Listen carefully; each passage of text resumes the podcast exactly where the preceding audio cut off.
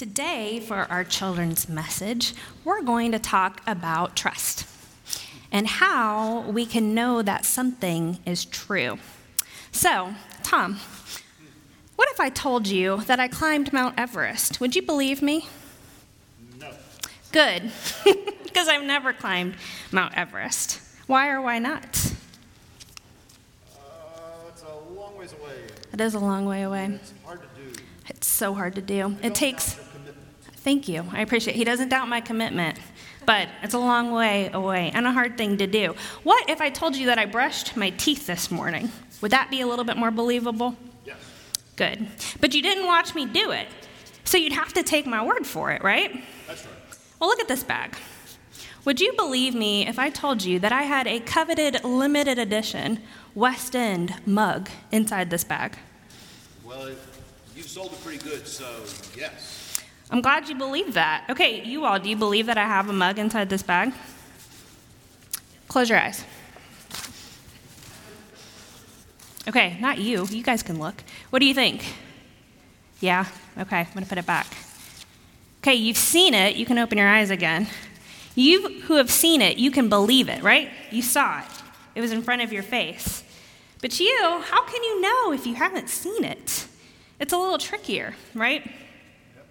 In our gospel lesson today, someone had a really hard time believing what others told them. The story of Jesus appearing to the disciples was so exciting. Imagine they had had all of these big emotions watching him die and feeling so upset, and then they saw him alive again. But one disciple missed out. Thomas wasn't in the room when Jesus came back and didn't see him personally, and he didn't believe what his friends told him about Jesus. So when Jesus did show up, he showed Thomas his wounds. Thomas may have been embarrassed, but I'm glad that Thomas asked that question. And you know what the neat thing is? Jesus said to Thomas and to all of us, Blessed are those who have not seen, like you, and yet still believed. He commended people who believed in him without witnessing face to face. Do you know who that is? That's us. That's you and me. We haven't physically seen the resurrected Jesus, and yet we still believe in him. So we know about Jesus through the words of Scripture, through the Bible, but also our experiences, right, with one another. The Bible and the story gives us great hope. We can't always see God necessarily. But what I love about the story is that it is okay to have not seen God. It's okay to ask big questions of God. That this evidence that we're presented in everyday life is beautiful and good. And because of this evidence of God in our lives and God with other people, we can know and we can believe. Let us pray. Dear God, thank you for saving us. Thank you for showing us your love. Thank you for helping us to believe even in those things we cannot see. We thank you for Jesus. In his name we pray. Amen.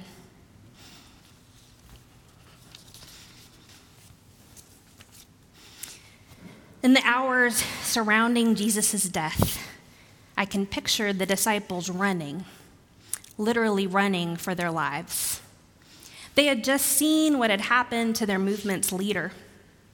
They may have even heard Peter's story of being identified by his accent in the hours just before Jesus' death. The disciples are afraid for their life after being told repeatedly by Jesus himself that following him would be dangerous.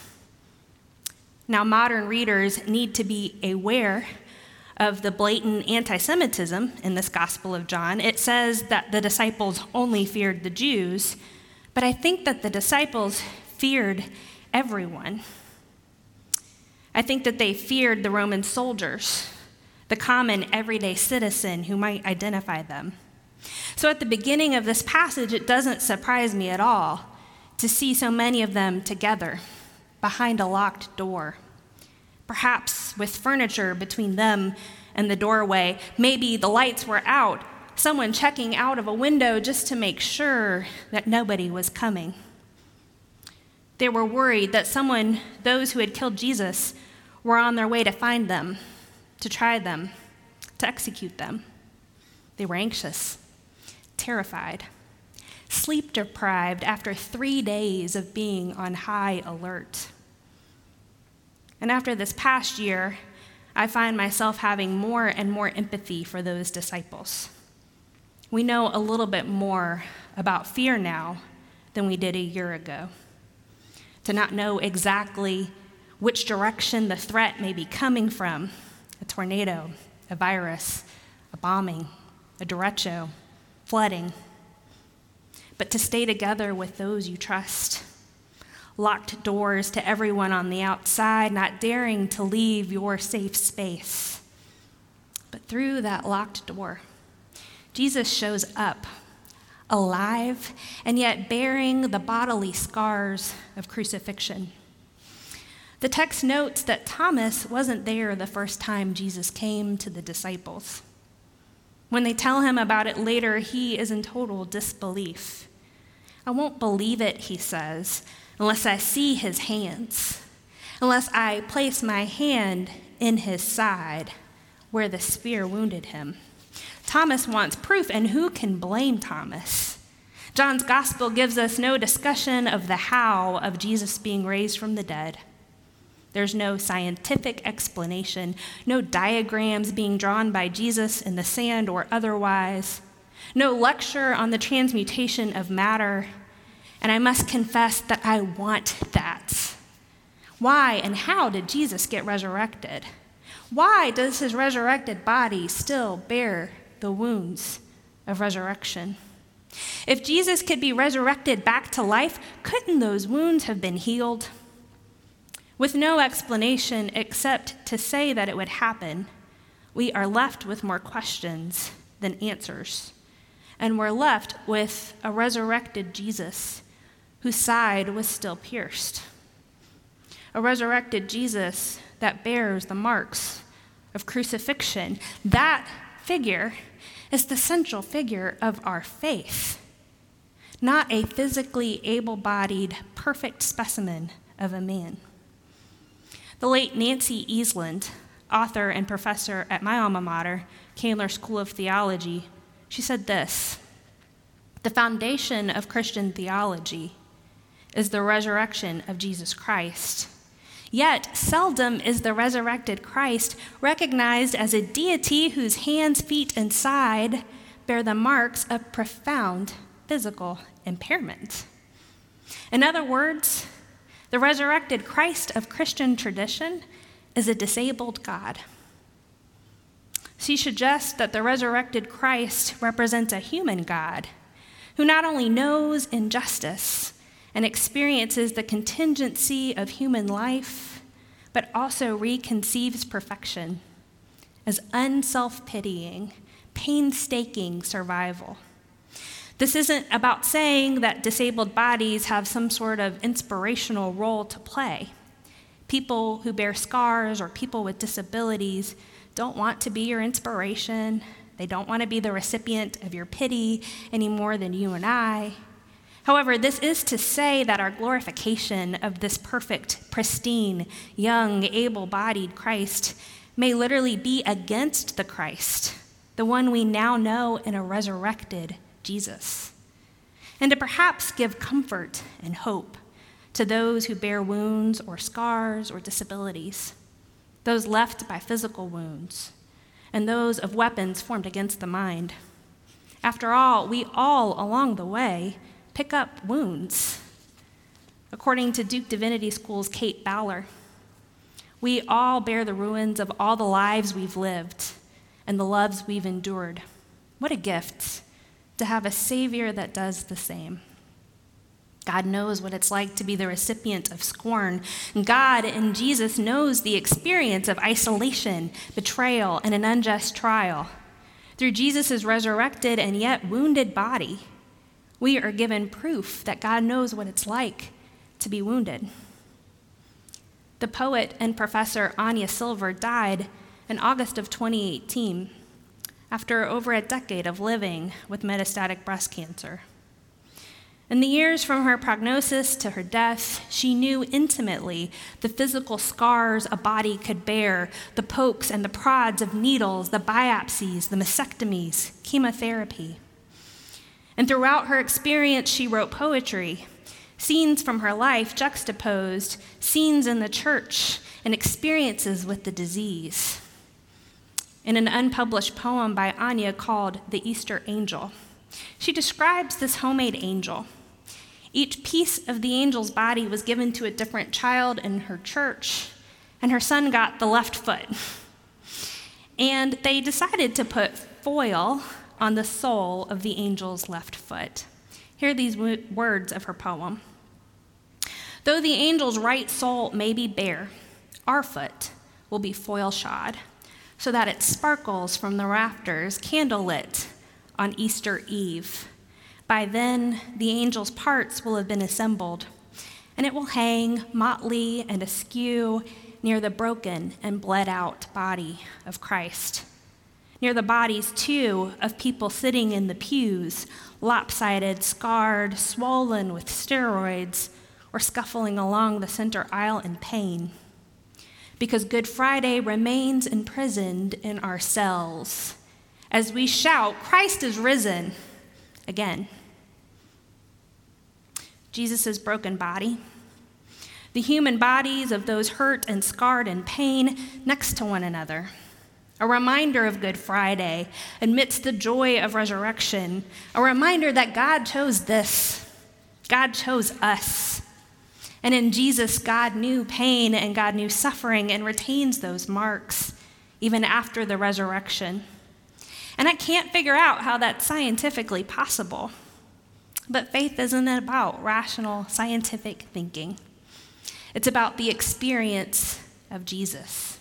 It's about somehow knowing that Christ is risen, that reality will never be the same again. It's about knowing that death doesn't have the final word in this world. It's about the hope that comes with belief, that sometimes comes with doubt and questions. Friends, I've witnessed resurrection.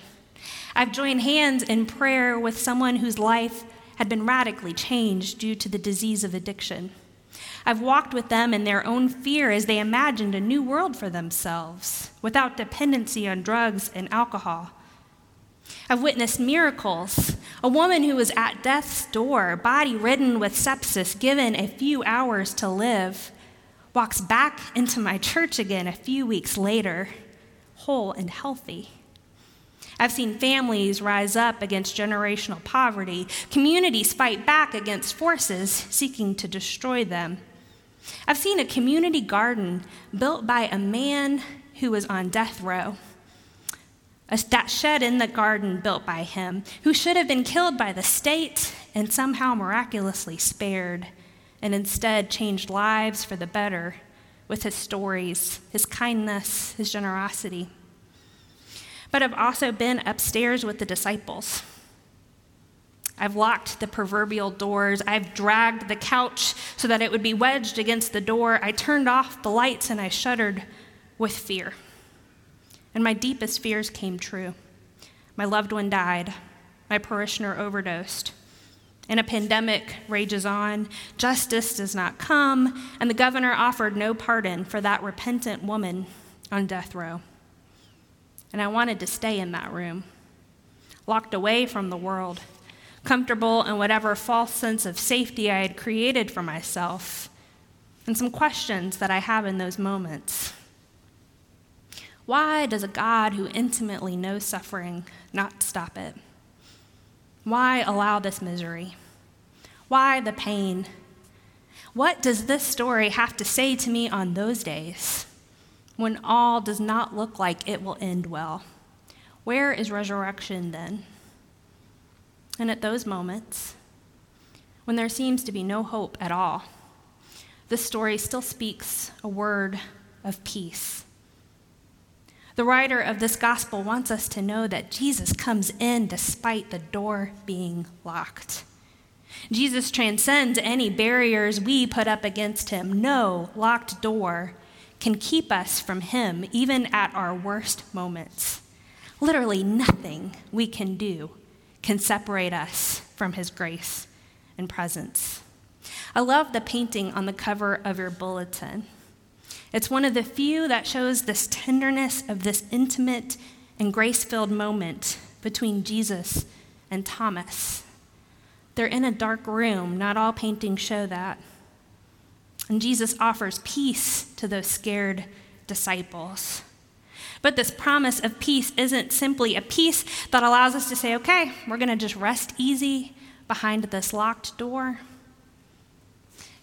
It's a peace that sends us. Our faith moves us beyond the locked door. We're not expected to stay in place. The gift of the Holy Spirit simply used to just comfort us. Instead, Jesus uses the language of sending. In fact, we're sent out to the world in the same way Jesus was sent to us. Jesus breathes on us. What a dangerous way of, of giving the Holy Spirit, right? In 2021, Jesus is breathing on us, saying, Receive the Holy Spirit, and then sending us out to meet the world. It comforts me that Jesus does not reprimand the disciples. He doesn't scold them for running and for hiding and for locking the door. He doesn't chastise Thomas for wanting physical proof. Poor Thomas. He has carried around the moniker of Doubting Thomas throughout history, when in fact, Thomas's questions provide us with this opportunity for Jesus to reveal himself. As someone in Bible study put it, we are in the doubter's debt. Thomas asks the same questions we would want to know if we were absent the first time he appeared to. And in Thomas's later ministry, we hear stories that he traveled all the way to India to share about Christ, that he faces hardship for his faith. And these stories tell us that he was martyred, dying for his faith. But going back to that room, Jesus doesn't explain away the bad. Jesus doesn't tell them that nothing bad will ever happen to him. He simply shows up, revealing graciously who he is. And we take comfort in the fact that he knows pain, that he has holes in his wrists and in his sides, that he knew thirst, abandonment, loneliness, betrayal and yet, he still offers grace to us, understanding our limitations of belief. The gospel writer knows these limitations too, and even tells us that these things were written down so that we would have faith. At the beginning of the gospel, the writer John poetically declares that in the beginning was the Word, and the Word was with God, and the Word was God. He was in the beginning with God and that that word became flesh and dwelt among us. Throughout the rest of John, the writer spends the time proving to us how the person of Jesus was God. And he closes this loop so beautifully with Thomas's statement, "My Lord and my God." Jesus responds to Thomas's affirmation of faith with a word of hope for those us who will come after having never seen the physical body of Christ have you believed because you've seen me? Blessed are those who have not seen and yet have come to believe. A faith unhooked from sight. My friend Anya had a word to say about this as well. So I will end my sermon this morning with a poem from one of my favorite collections of her poetry. The book is called I Watched You Disappear. And the poem I'm going to be reading for, from is called No It's Not. The body of Christ, the priest murmurs, placing a morsel of bread in my palm. Only I hear my son whisper, No, it's not. Eight year old skeptic, creed smasher, how to stop the erosion of what's possible, or unhook faith from what can be seen. One evening, strolling the Jersey Bay, we took flailing horseshoe crabs by their spiny tails, tossing them into the tide so they could glide back into the deep sea. And wasn't that impulse to save the ugly love? My doubter, my miracle denier, May God hurl your spiky edges into the waves. May you be cradled in his body forever. Amen.